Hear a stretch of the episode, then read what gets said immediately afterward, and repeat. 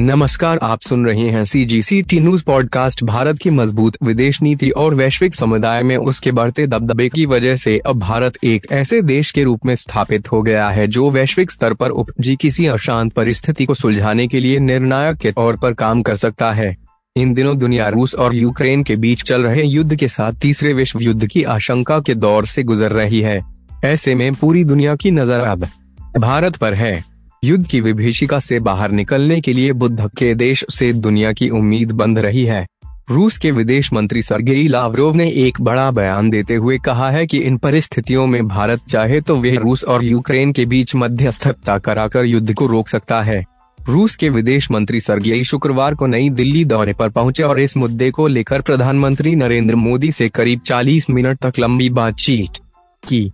इस दौरान उन्होंने रूस और यूक्रेन के युद्ध के पूरे परिदृश्य से प्रधानमंत्री मोदी को वाकिफ कराया। साथ ही उनसे परिस्थितियों को सुलझाए जाने के लिए मार्गदर्शन मांगा। उन्होंने विदेश मंत्री एस जयशंकर से भी इस विषय पर लंबी चर्चा की।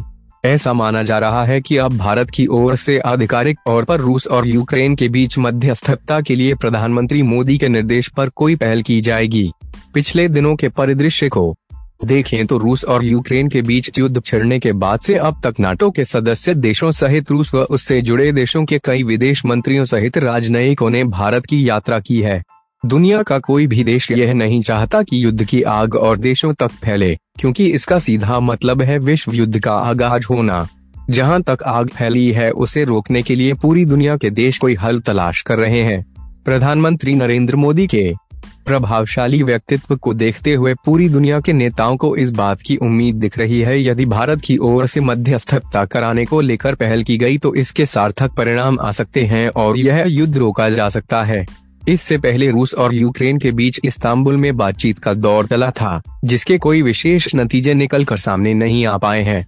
भारत की विदेश नीति ने प्रधानमंत्री नरेंद्र मोदी के मार्गदर्शन में पिछले कुछ वर्षों के दौरान लगातार मजबूती हासिल की है। इसी मज़बूत विदेश नीति की वजह से आज शायद भारत ही पूरी दुनिया में एक ऐसा देश है जिसके संबंध दो ध्रुवों में बट गए सभी देशों से बेहद अच्छे और दोस्ताना हैं। C G C T news के लिए हिमांशु शर्मा की रिपोर्ट